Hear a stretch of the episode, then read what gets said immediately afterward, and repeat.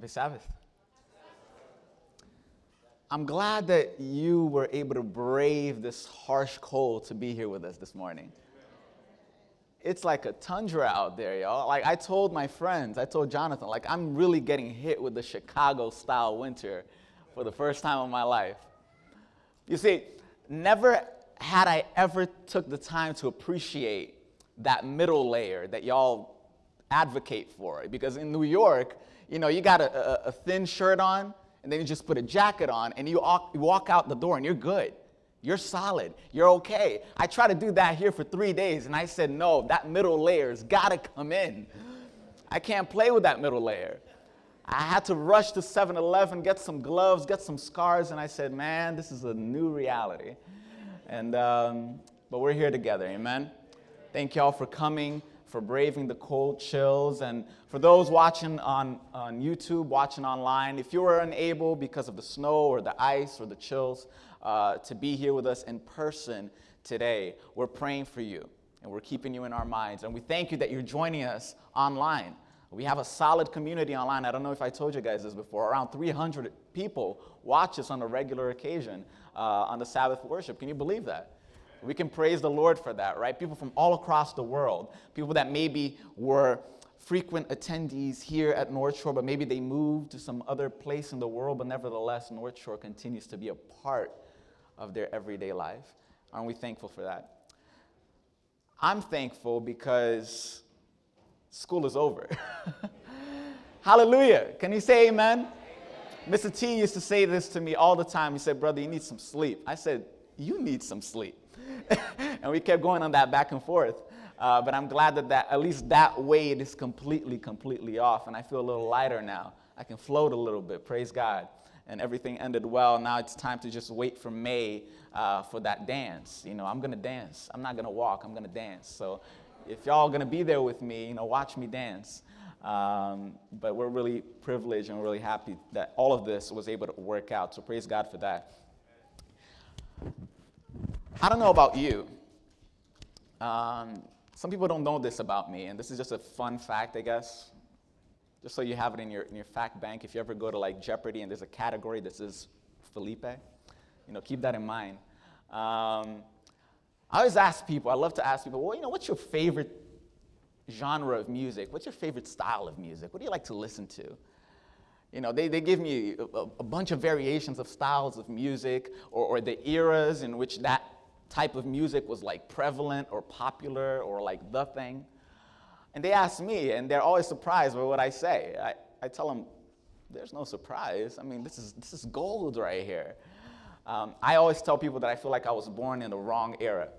I really wish that I was born in 1965 and I became a teenager by the mid 70s. And I became a young adult by the mid 80s and entered into adulthood by the mid 90s. You know why? I feel like my dad went through the best era of music of all time. Listen, I'll say that unapologetic, unapologetically because, um, you know, I, I love my young people, but I feel like our generation's a little bit more technologically inclined. That's our, that's our focus, that's our aim. Every new year, a new techno gadget, gizmo thing comes out. But man, I gotta give it to these boomers and Gen Xers, man, you guys were the artistic generation, for sure. Uh, you know, I love that music. And when I tell people I like, I like to listen to uh, the Isley Brothers and, and Al Green and Bobby Caldwell. When I heard Bobby Caldwell for the first time, I said, Praise the Lord for black people. And then I saw a picture of Bobby Caldwell, and I'm like, The brother is white, um, but he's soulful. He tricked me. Bobby Caldwell, I can't believe that. Bobby Caldwell, Gladys Knight and the Pips, man, and the list goes on. Uh, Rufus Chaka Khan, that kind of genre of music is, is that soul. Late 70s, early 80s soul is my favorite genre of music to listen to. And uh, I, was, I was just grooving in the car to a jam the other day, and there's this particular song by the Isley Brothers. And I was, I was, I was feeling a little bit sketchy, Pastor, um, to, to, to play a little snippet of the very beginning. But then again, I remember you played Al Green in here. Listen, I got no shame right now. Listen, let me put this on for you. I feel like this little beginning of this song just gives me that rhythm to, to go about the day that just makes me feel mellow, makes me feel like I'm in a groove, like I can do the things. Is this on? Okay, I just want to play a little beginning for you. It's, it's a song by the Isley Brothers called Footsteps in the Dark. And uh, it goes a little bit like this.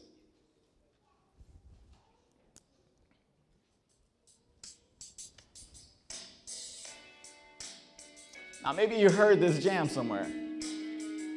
It's a very familiar one. And this type of jam is the type of jam that you flip eggs to in the kitchen, and the egg does like three flips, and it still lands perfectly in your frying pan. Like when your frying pan is like behind your back. Like, this is the jam that, like, if, if, if I'm going to work, if, I, if I'm driving, and I just want to be calm and just relax, I just, I don't know, there's something about this group. I just like it. I love it. It's a great song, but I never really stopped to focus on the words of it before. And I realized that the words are not such a great and grand affair as the rhythm is. You see, the, the words actually talk about a couple that's actually struggling with infidelity. So basically, the whole scheme of the song is one person singing, I hear uh, um, I keep hearing footsteps in the dark, as if someone is leaving him in the nighttime to look for someone or something else. Great song, difficult message. In every relationship, faithfulness, I think, is something that you can agree is paramount. And in our relationship with God and His connection and His link with us, it's no different. He is faithful, y'all. And that's something you can hold on to. So before we proceed, can we bow our heads and pray? Shall we? Dear Heavenly Father God, thank you so much for the wonderful opportunity uh, to just be here with the family once more. Thank you so much for bringing us through this cold week, this frigid week. It feels like you opened the refrigerator and you left it open. Mean, that's okay. Uh, just give us the strength to brace through it. Uh, please be with us here, Lord. We're going through so many things. Um, and many times we don't know what the person sitting next to us is going through.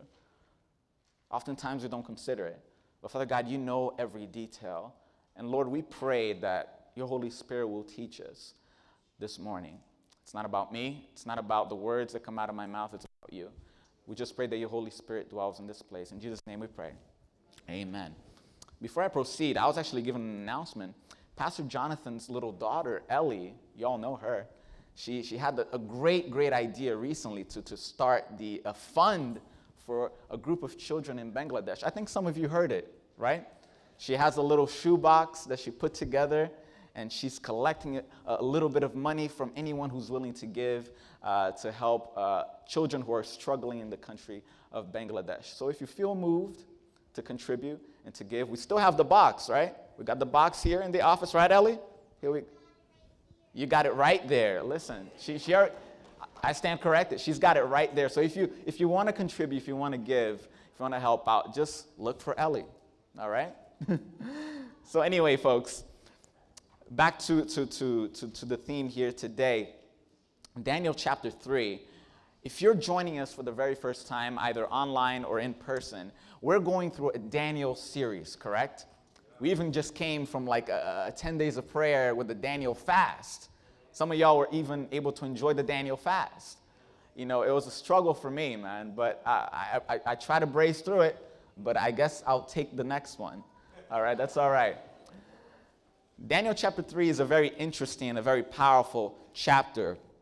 If we can even title this message as uh, Footsteps in the, in the Furnace uh, instead of Footsteps in the Dark in contrast to the faithfulness of our God. Last week, if you can recap with me, for those of you who were here, Pastor Burnett, he was talking about Daniel chapter 2. And Daniel chapter 2 talks about a very powerful dream, right? A very powerful dream. We even had a Martin Luther King Day this past week. He had a huge dream. And like we learned in the past, dreams have a huge impact. Dreams have a role, dreams have a purpose, whether for good or for bad. You see, in chapter 2, God gives the king Nebuchadnezzar a powerful dream. But the funny story is, is that Nebuchadnezzar receives in a dream God's dream. Take a second right there. It never was the king's dream.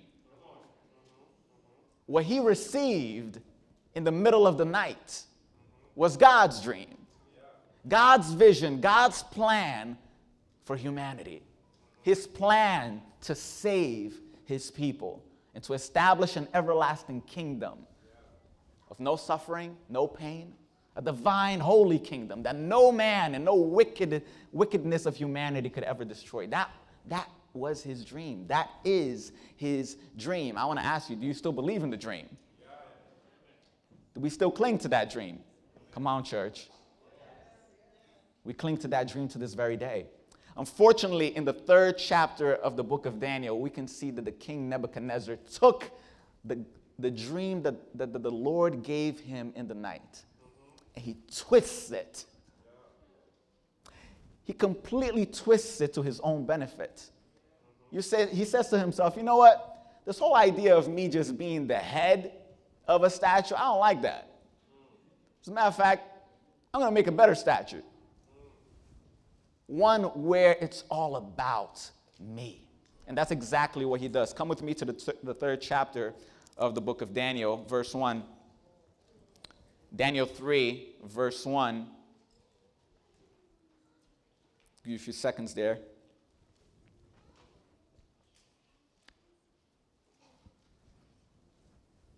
Shall we read? I'm reading from the New King James Version. Nebuchadnezzar the king made an image of gold whose height was 60 cubits and width was 6 cubits. He set it up in the plain of Dura in the, in the province of Babylon.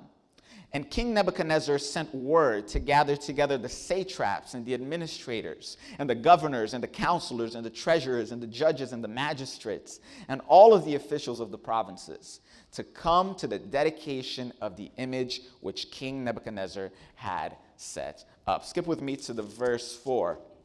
Verse 4. Then the herald cried out, saying, To you it is commanded, O peoples and nations and languages, that at the time that you hear the sound of the horn, the flute, the harp, the lyre, the psaltery, the symphony of all kinds of music, you shall fall down and worship the golden image that King Nebuchadnezzar has set up. And whoever does not fall down and worship shall be cast immediately into the burning, fiery furnace. Insane, right? The religion of man is so different than God's relationship with us.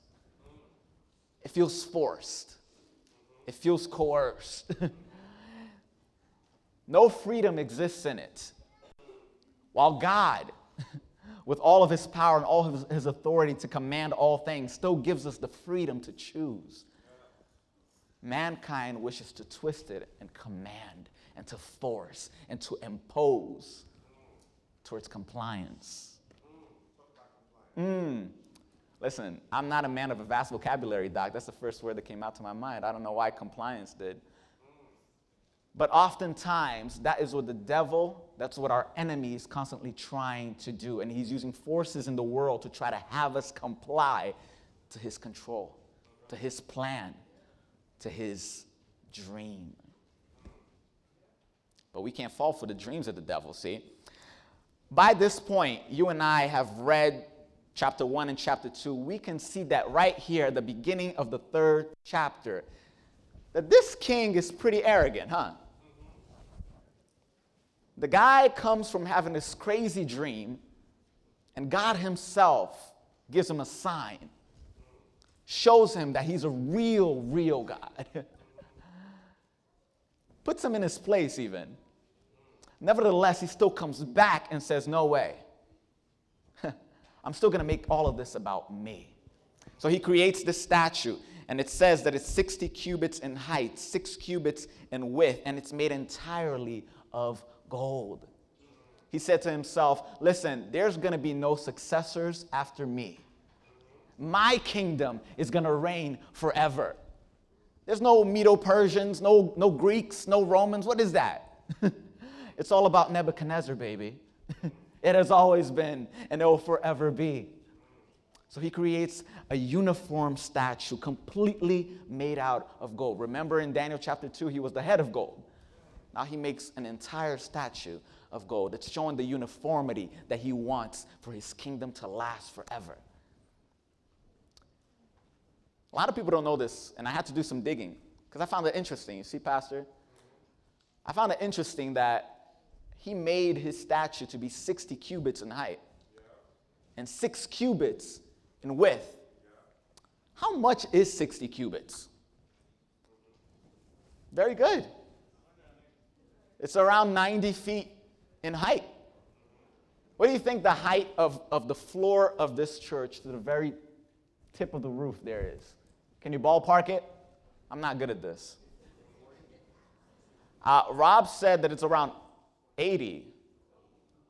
No, not 80, I'm sorry, maybe 35? I was so off.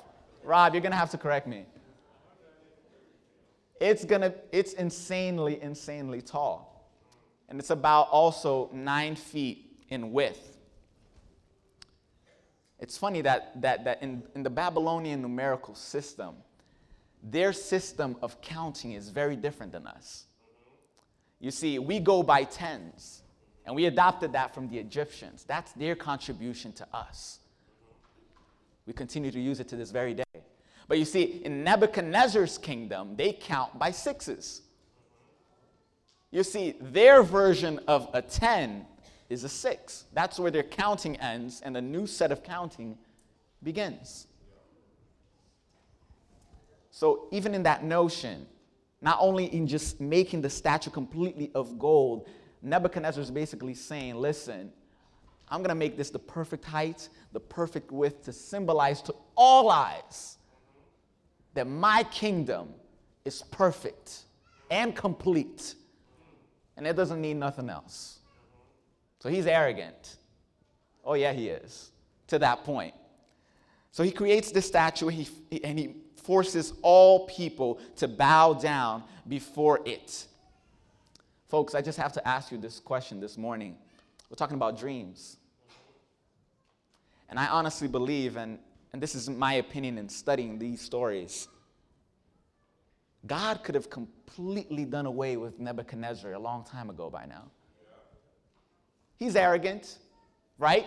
He's prideful, but he gives him a, one chance.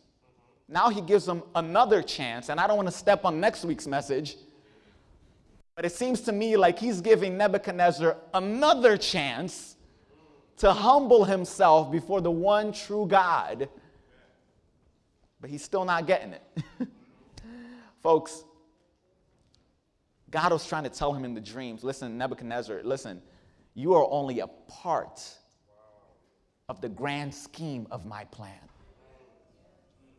Church, know your part in God's dream.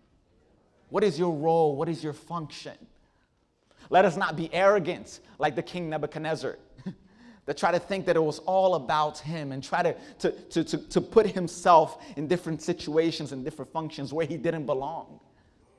And in the process, wound up becoming nothing more but a stumbling block by a huge roadblock, a huge wall. I like to say speed bump.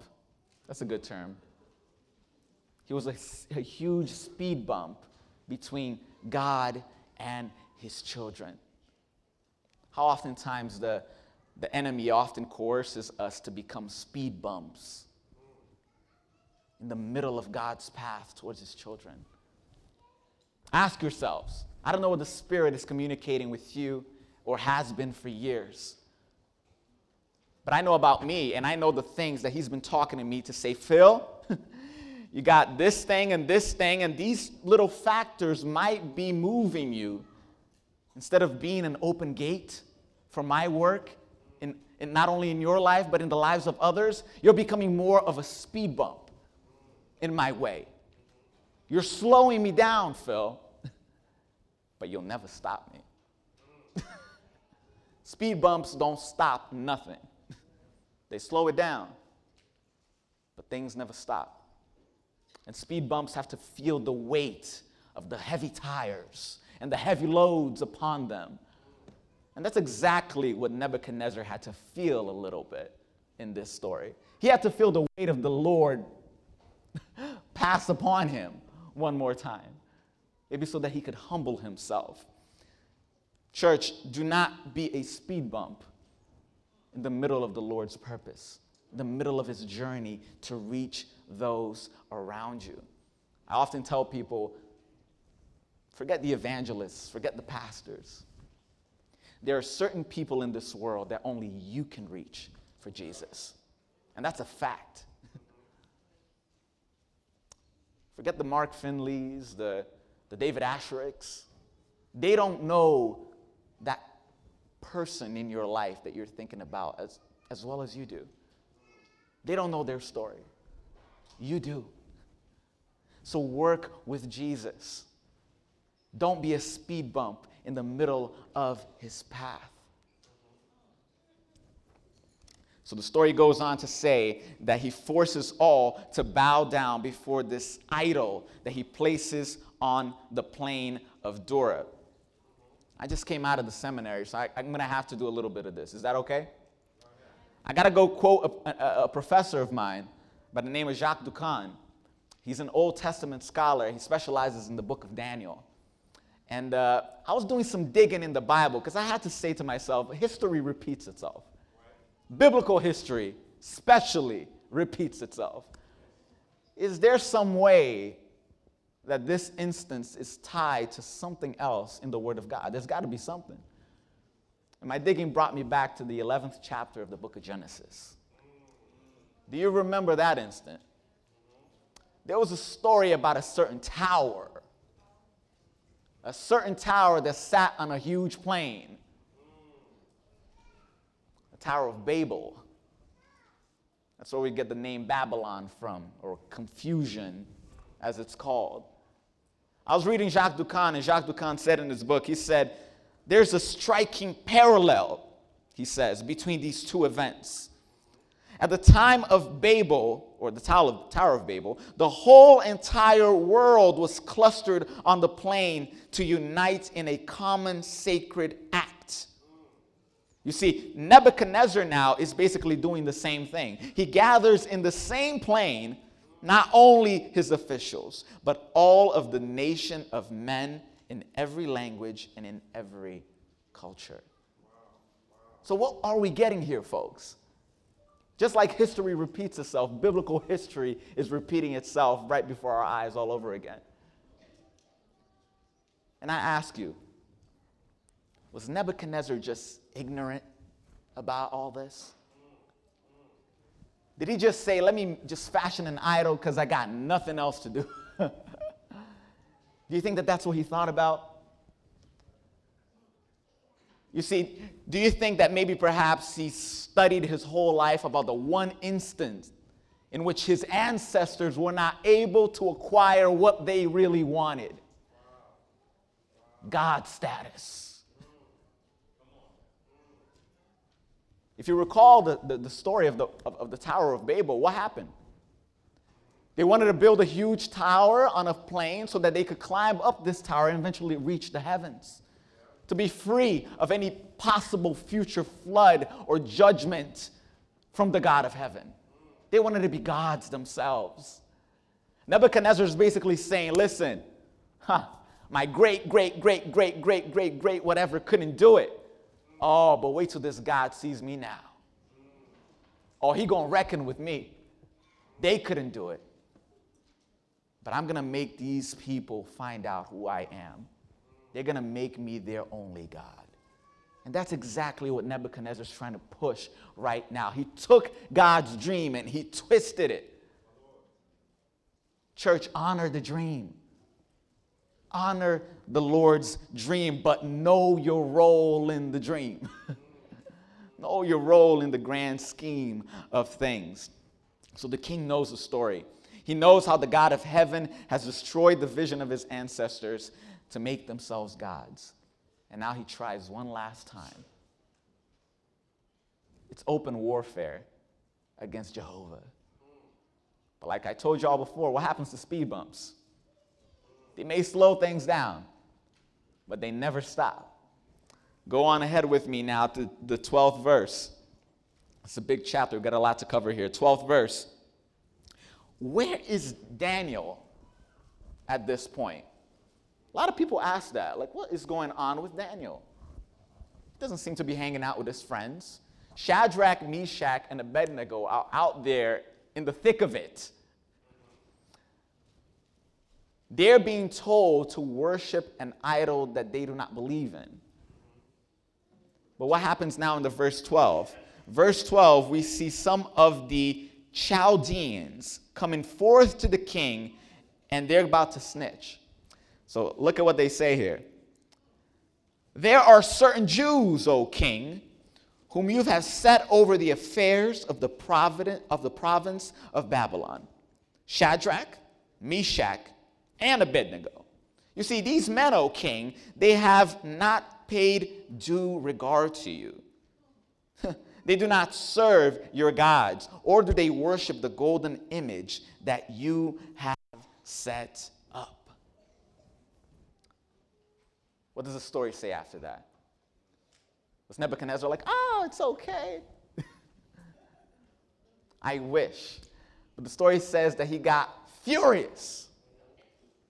How dare these slaves not worship me? How dare they not pledge allegiance solely to me and forget their past? I destroyed their livelihoods. I, I destroyed their towns, their city, their temple. I destroyed it all. They have no gods. I'm their God now. And how dare they not worship me? You see, he's upset, he's angry. Oftentimes, just like the Chaldeans calling out Shadrach, Meshach, and Abednego, you know what I think? You know what my theory is? My theory is that they really wanted to get to Daniel. But you see, Daniel is a little bit out of reach for them.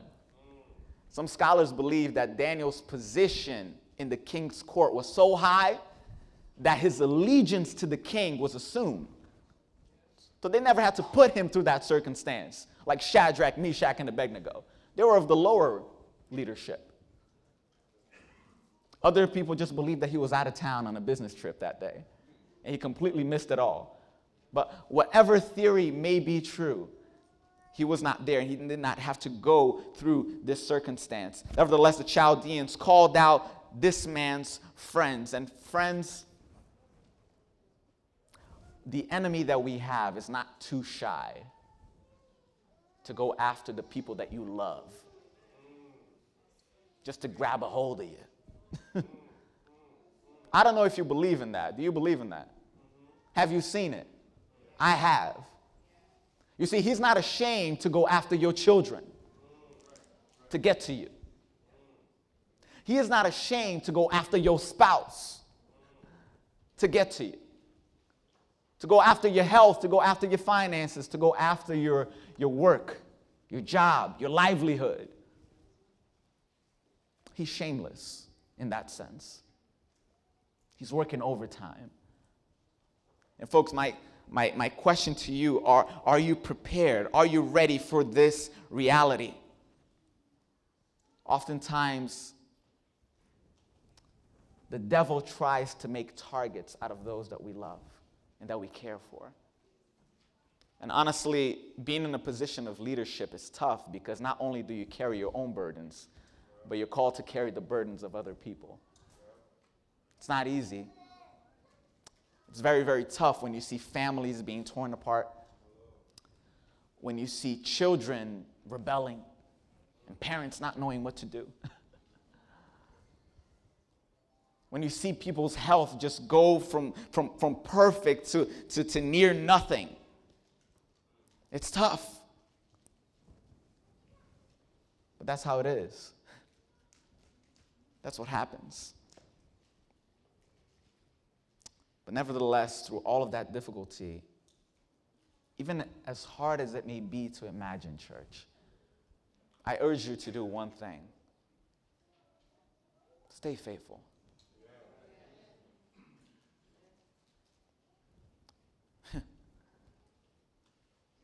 unlike that song that I played in the beginning that was just so groovy, but the words were just so dark and negative. The Lord has never left you. And the Lord will never leave you. Amen? He said, I will never leave thee nor forsake you. We are called to trust and have faith in our God, just like these young men in this terrible, terrible situation. But nevertheless, how terrible it may seem, verse 16 to 18, go there with me. Verse 16 to 18 make it clear that they were unbothered. Verse 16 says Shadrach, Meshach, and Abednego, after being pushed by the king to finally bow down, they say to him, O Nebuchadnezzar, O Nebuchadnezzar, we have no need to answer you in this matter.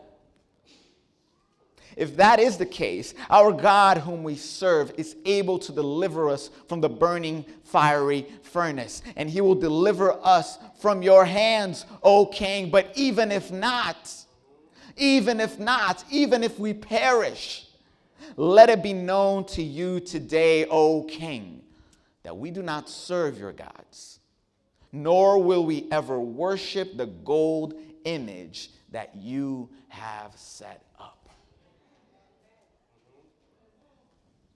Church, I, I don't know about you, but I just, I want this boldness. I want this boldness and faith. To, to, to look straight into the face of adversity and say, in the eyes of the enemy, and say to him, Listen, I don't have to speak to you in this matter. I will not bow down to you in these circumstances. My marriage may be falling apart at this time, and maybe you feel like you're gonna get the last laugh, but guess what? You and I don't gotta speak in these matters.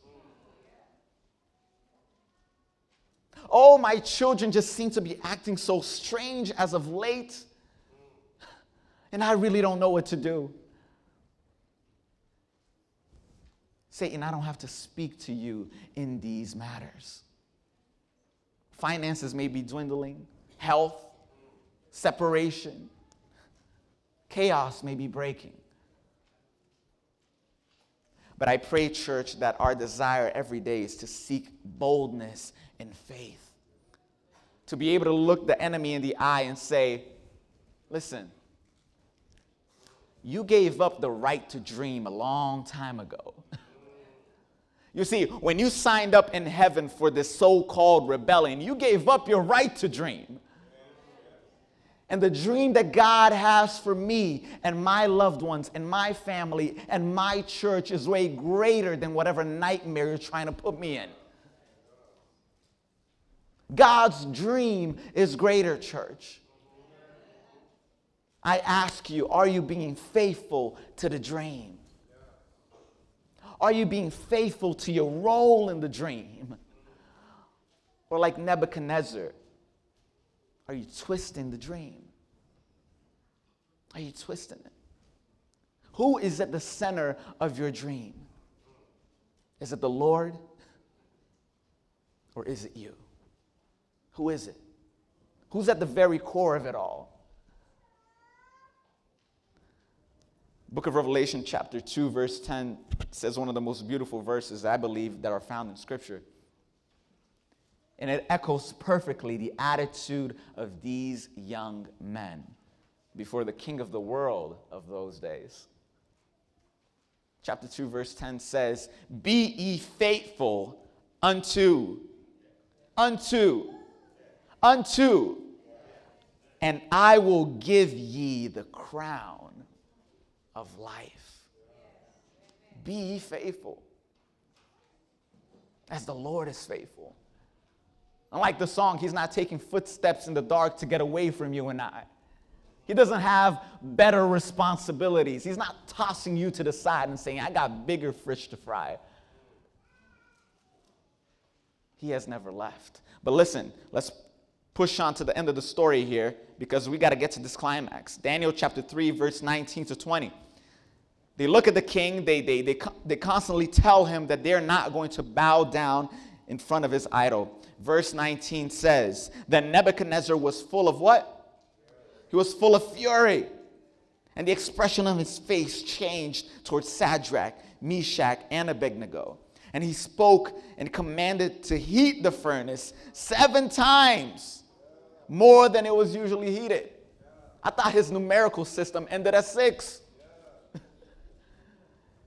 That's the magnitude of his anger and desperation to get rid of Shadrach, Meshach, and Abednego and their God. Heated up seven times. Get rid of these guys. He was far away from it, but I bet that he started sweating. He started sweating a little bit. It was so hot that the Bible says that the men that bound them and threw them in the furnace, furnace died themselves because of the heat, and they weren't even in the furnace. And there they are being thrown in the furnace. I just wish I could imagine the young men's faces as they fall into the smoldering hot furnace, only to realize I'm still alive. my clothes, my hair, my skin, it's, it's all okay. Folks, are you okay? Yes, you're okay. I wish I could see the, the, the surprise on their faces. And someday I will talk to them about it, honestly. Oh, I want to be there to have some questions answered. I just wish I could see the look on their faces when they were just fallen there in the furnace and started hearing footsteps in that furnace that didn't belong to them. You see, the Bible says that there was a presence there. A presence that when the Nebuchadnezzar looked at the furnace, he said, There's another person in here? uh, come here. Did we not throw three of them? How come I see four and the fourth one looks like the Son of God? Jesus Himself was there in the furnace with these young men. And I see, and I can imagine them in my mind just walking and talking and conversing, and Nebuchadnezzar just flipping out on his palace, like, I cannot believe this. You see, God wants to walk with you in the furnace that you're going through right now. It's tough for me to be able to preach to people that are struggling through so much. So much. Folks, if you took the time to know what's going through the lives of those that are sitting around you, oftentimes you would sit down and say, you know, I, I don't think I don't think I'm going through that much. Trust me, it'll put you in perspective. The other day, I was walking in the street at night, in the, in the freezing night. Went to the pharmacy after a long day of just looking at apartments. By the way, I still haven't found one. Mercy God. Can somebody pray for me? Um, I was just complaining to God, saying, God, you know what? What's going on? You, you put me in this city, uh, and this whole housing situation is not set yet and I'm bugging out. Don't worry, I love the brunettes. I get fresh bread every day. Like, it's brunette bread. Listen, I love the bread of life, but brunette bread is like coming in second. Stuff is good. And when I leave, I'm going to miss it. And I'm complaining to God. I'm saying, Lord, what's, what is going on? Why is it taking so long for stuff to just line up? Like, why can't I just find a place? Then I walked into the pharmacy and I, and I, found, a, I found a man a gentleman, um, he looked at me and he said, Blessings, brother. I, I, I, was, I, was, I was in a rush, so I didn't even hear it. I just passed on through. Let me go to the ATM real quick. Bloop, start doing my thing. He comes up and he says, Brother, how you doing? Do you, do you remember me? And I remembered his face. I just didn't remember his name. But I had seen him before. Um, he he had talked to me a few weeks back talking about the fact that he was homeless. And we sat down and we talked a little bit, and, and, and, and he told me about what was going on through, and he was talk, talking to me like, hey, listen, uh, I'm just looking for some money to, to, to, to get to a place tonight. And I'm like, oh man, how much do you need? What are you, what are you looking for? He's like, oh, I just need this amount of dollars left. I said, really? Man, here, man, take this, man. Go, go, go find you a place. Do you need somebody to drive you there? He's like, oh, it's, it's right over there. You don't need to worry about it or something. And, and, and it was almost as if the Lord was just looking at me and he was just shaking me for a second. He was saying, Phil, a couple of hours ago, you were complaining about the fact that you hadn't found an apartment. You were really whining to me that you didn't find a place for yourself yet. But here is your brother that has no home. Are you ministering to him? Are you caring for him? Do you know his story? You see, he's a part of my dream too. Don't forget him. Don't leave him to the side.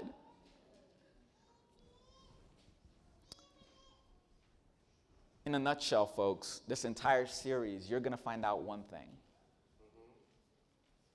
God's dream for your life. That's what the book of Daniel is all about. It's about his dream for you. And believe me when I tell you, that his dream is always and forever will be greater, greater, greater. there was a, a, small hotel manager in Pennsylvania many, many years ago. And the story says that he was managing his little humble hotel, and, and a rich man stopped by, and he, he went into the hotel with his family. They were very wealthy could see that right off the bat. That guy had money. So they come in and they lodge at that hotel because there was nowhere else to go. But it's funny because the hotel was also packed. And the story says that this, this manager, this, this innkeeper said to him, Listen, I'll take y'all to my own house and I'll take care of you. But there is no way that, that, that good people or fine folk like you should ever stay out here in the cold in the middle of the winter. Come to my house. Come to my place. So they went. And the, the, the, the, rich man and his family lodged there for a few days. And they were about to leave. They packed their things. They, they got the things in the car. And then the, the rich man came back to the innkeeper and he said, Oh man, that was, that was great service. You see, I, this is a really tiny place, but you deserve to be, to, be, to be managing, to be the proprietor of the best hotel in America. That's what he tells them. Then the, old, the, the, the man at the counter, he shrugs a bit. He's like, ah, thanks. Appreciate that. And the rich man looks at him and he said, listen, you know what? Jokingly, someday I'm going to build you one and then he leaves. A few years go down, five, almost 10 years. And the story says that this man at the inn, at the hotel, receives a, a postcard, a letter, with a little message saying, Come to New York. Come to New York. And along with the package, he had uh, tickets for the train. So from Pennsylvania, he went straight to New York to Fifth Avenue and 33rd Street. And when he saw what was there in the corner, a magnificent, huge, and beautiful, sophisticated hotel, he was greeted at the door by the rich man. The rich man said, Listen, I told you I'd build a, build a hotel for you, right? Here it is. I'm thinking of calling it the Waldorf Astoria. And from then on, the story says that the Waldorf Astoria has always been one of the richest and most sophisticated hotels in all of America. And that poor little innkeeper was made its first manager. You see, the rich man left with a dream, and his dream was way bigger than the innkeeper could have ever imagined. The same is God towards you and towards me. His dream is greater. Shadrach, Meshach, and Abednego, they grasp the dream, they grasp the vision, but unfortunately, it is the king that doesn't seem to get it. By the end of the story, we can see that he's happy and he's joyous. He creates some more laws, opens some more doors, but he still hasn't opened his heart yet. He's still stuck in his ways. He still hasn't found out what his role is in God's dream. He hasn't grasped it, he hasn't embraced it. And, folks, I have to tell you this that whatever situation you're going through right now, whether, you, whether the Lord delivers you from it in this life, or maybe you will only see the result of it in the next. Know that God's dream is always bigger. And someday you and I are going to be able to see the realization of this dream in that new Jerusalem. A kingdom that will never end. A perfect and holy establishment for you and for me where we'll never have to cry a tear anymore. Where separation will be a thing of the past. Where the most suffering, death, and illness will ever exist I don't know about you, but I want to be there. I gotta be there. After seeing everything that I see on the news on a weekly basis, I gotta be there. And my invitation for you this morning is simple God is faithful. Will you be faithful to his dream? Will you be faithful to his vision? It can be tough right now. The enemy may be urging you to say, listen, drop down that old book, throw it to the side, curse this God, as the wife of Job did. Tell him to curse his God. Forget this whole church family idea. Worry about yourself. Worry about making your money. Worry about going to places where you want to go. Worry about competing with that cousin, that brother, that uncle, that somebody in your family that you've been trying to compete with, or somehow tries to draw you into competition. We know how families are. Come on.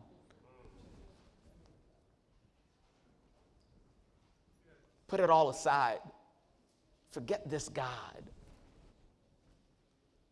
But I urge you, church, stay true and firm faithfully each and every day to God's amazing and powerful dream and run from the enemy's nightmare. I want to invite you to join us next week as we go into the fourth and fifth chapter of the book of Daniel. Let's find out more about this dream, shall we? Let's reinforce ourselves and root ourselves in the dream of God for you and for me. Amen.